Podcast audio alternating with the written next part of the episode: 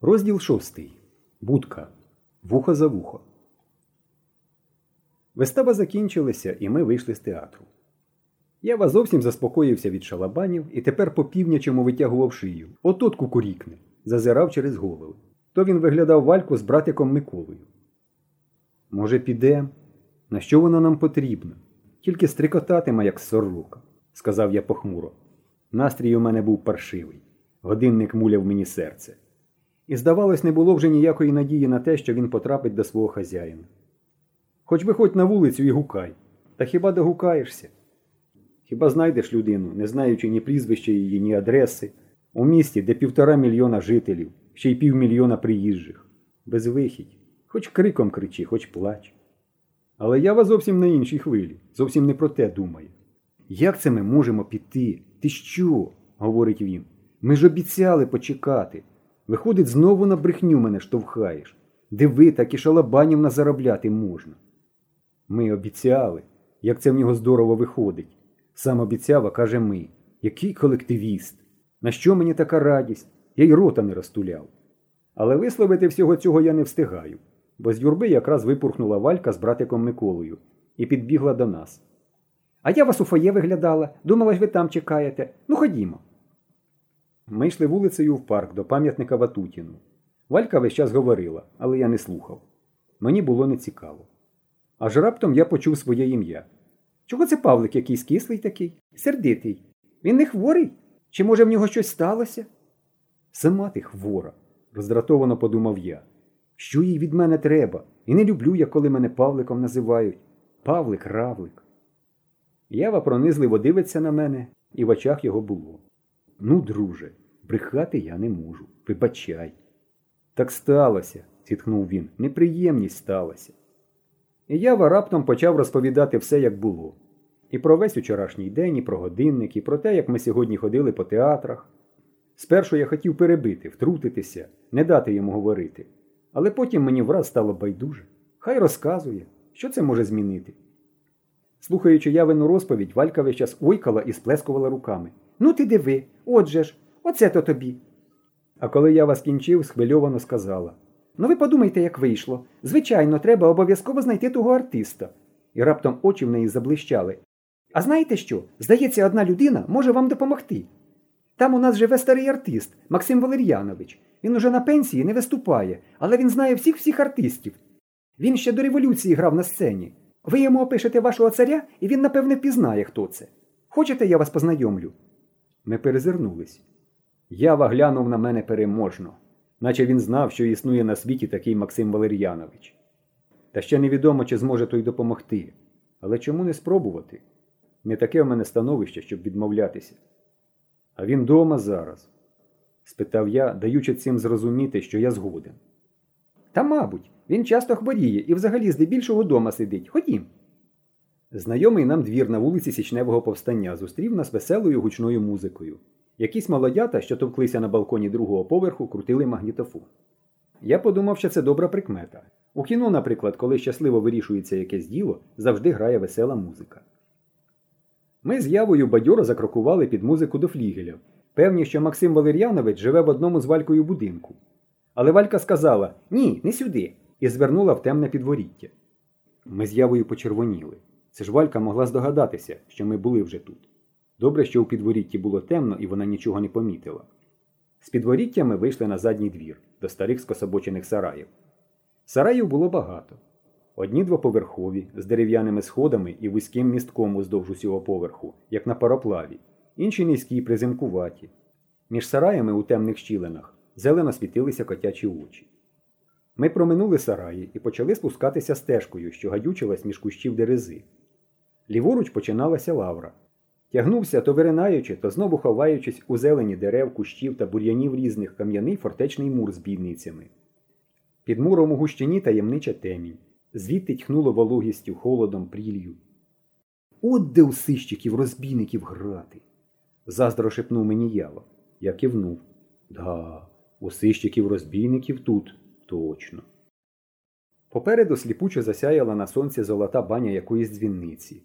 А праворуч від бані знайоме діло, щогли високовольтної лінії. Повз наше село ці велетенські залізні лелеки через усе поле крокують аж до край неба. Ми спустилися до дзвінниці. Товста залізна брама була відчинена, і склеписте підворіття вело у внутрішній двір лаври. Валька хотіла вже пройти повз браму, аж ява раптом сказав Може, зайдем хоч на хвилинку, глянути? Ет. досадливо поморщився я. Мені не терпілося якнайшвидше вирішувати вже щось із годинником. Але я глянув на яву, очі його горіли майже таким самим зеленим вогнем, як у тих котів, що ховалися між сараями. І я зрозумів оцей фортечний мур, бійниці, оці старовинні камені, що ними вимощено двір, все це, мабуть, уже населялося в його уяві таємничими незнайомцями, злодіями, шпигунами, і вже лунають уявленім серці постріли, і руки вгору, і звуки погоні, і все, що потрібно в пригодницьких фільмах. Сперечатися з ним зараз це тільки час гаяти. Ми лише подивимось і все. Благально ніжно глянув він на мене. Будь ласка, будь ласка, ви ж тут, мабуть, ніколи не були. Ходімте, заторохтіла Валька. Довелося зайти. Тут лавра кінчається, пояснювала Валька. Це дзвінниця над дальніми печерами, а це храм Різдва Богородиці. Але вона могла й не пояснювати, бо це все можна було прочитати на спеціальних дошках, що ява і зробив за своєю улюбленою звичкою. Храм Різдва Богородиці збудовано у 1696 році у стилі барокко. Голос прочитав він. Аварійне барокко, сказав я, капремонту потребує. Справді, поруч із пофарбованою золотавою дзвіницею церква Різдва Богородиці мала жалюгідний затрушений вигляд. Бані облуплені, чорні, стіни потріскані, скло у вікнах повибиване. Навколо церкви стояло заіржавіле скособочене рештування з водопровідних труб. Здавалося, що і рештування таке ж стародавнє, як і сам храм. Вхід у церкву замуровано цеглою. Невеличкий дворик біля церкви був оточений фортечним муром з кількома квадратними загратованими віконечками та вузькими бійницями. Тут, у зеленому затишку дерев, були старі могили. Виднілися хрести, залізні огорожі, мармурові пам'ятники. Ми обійшли церкву, і коли вже виходили, ява прочитав на одному з пам'ятників. Герою Отечественной войны 1812 года, адъютанту Кутузова, генералу от инфантерии П.С. Кайсарову, от благодарного потомства, 1951 год. И на другому, герою Отечественной войны 1812 года, сподвижнику М.И. Кутузова, генералу от инфантерии А.И. Красовскому, от благодарного потомства, 1951 год. От бачиш, сказав Ява, такі історичні генерали поховані, а ти не хотів іти. У нас тут багато історичних поховано, сказала Валька. У Лаврі Кочубей Іскра, у Видобицькому монастирі Ушинський, а у церкві Спаса на Берестові Юрій Долгорукий, що Москву заснував. Ява знову гордо глянув на мене. Ніби все те не Валька казала, а він казав. Треба буде подивитись, зітхнувши, сказав я. А зараз ходімте до того Валер'яновича. Ходімте, ходімте, підхопила Валька. Ми вийшли з брами і попід фортечним муром спустилися ще нижче. Ну і в гарному ж місті збудували колись монахи лавру. Стоїть вона серед буйної зелені на стрімкій кручі над Дніпром. І важко звідси навіть оком осягнути виднокруг, синю безмежну далину. В'юнкою стежкою ми спустилися на асфальтову доріжку. І та доріжка вивела нас на вузеньку і кривеньку вуличку, де у зелені садків стояло кілька старих, урослих у землю набокуватих халуп мазанок. І тільки по тому, що майже над кожною хатиною стирчала телевізійна антена, можна було визначити, що це житла сучасні, а не з часів Шевченка. Біля однієї з халуп, чи не найвитхішої, Валька спинилася. На маленькому, або, як тепер кажуть, малогабаритному подвір'ячку гриблися, нервово сіпаючи головами білі брудні кури.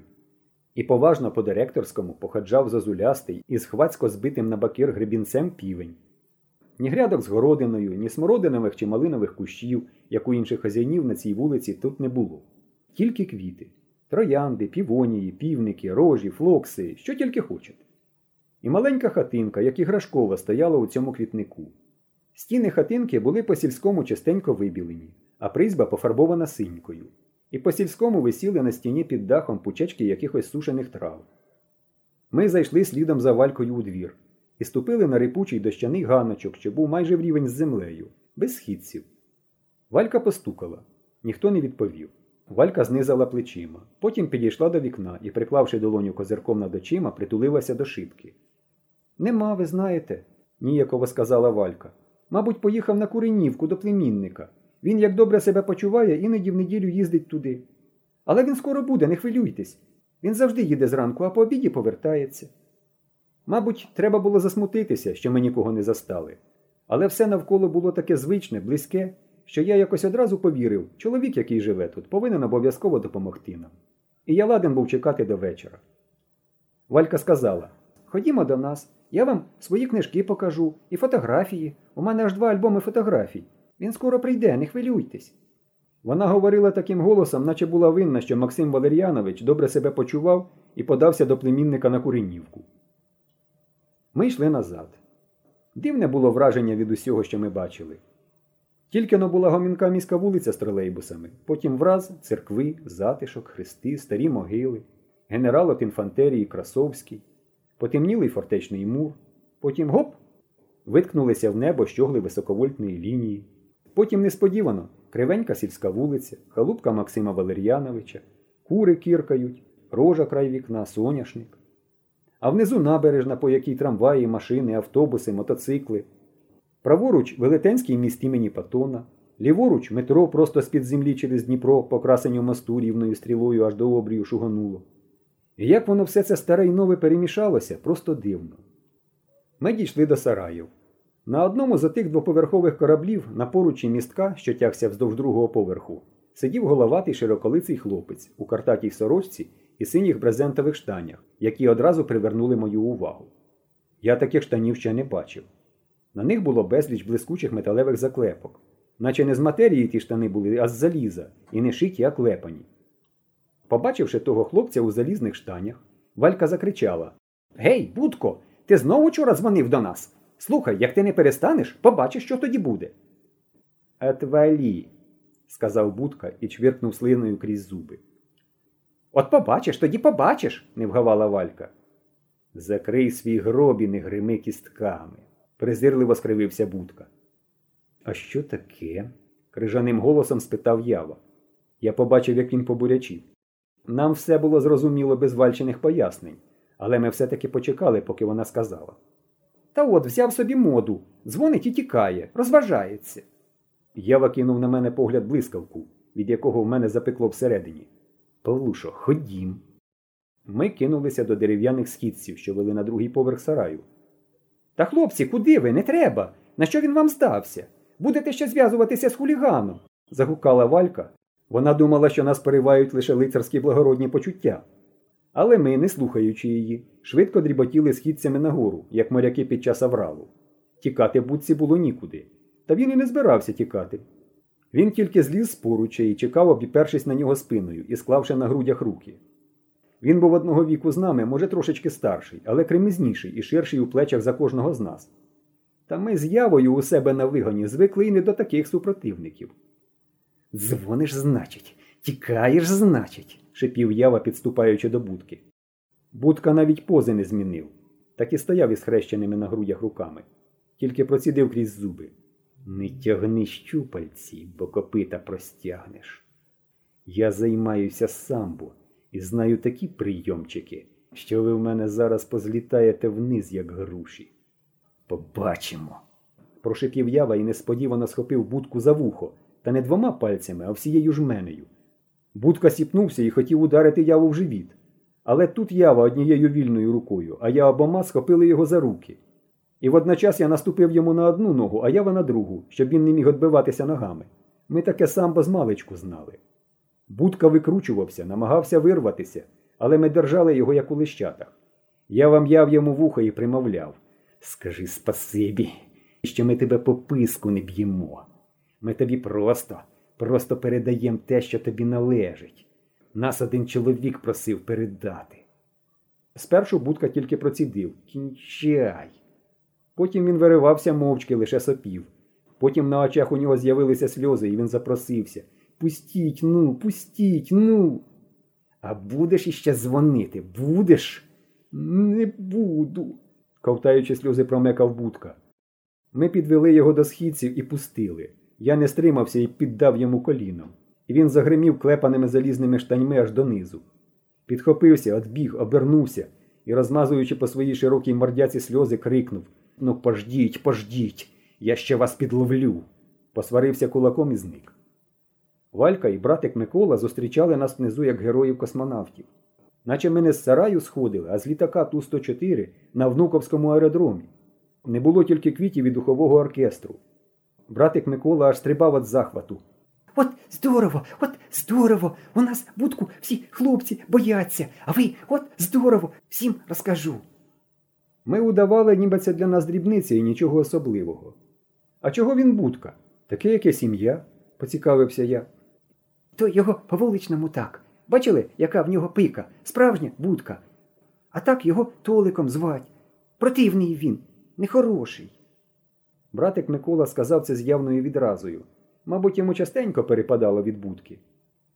Раптом Валька скрикнула. О, Максим Валер'янович іде.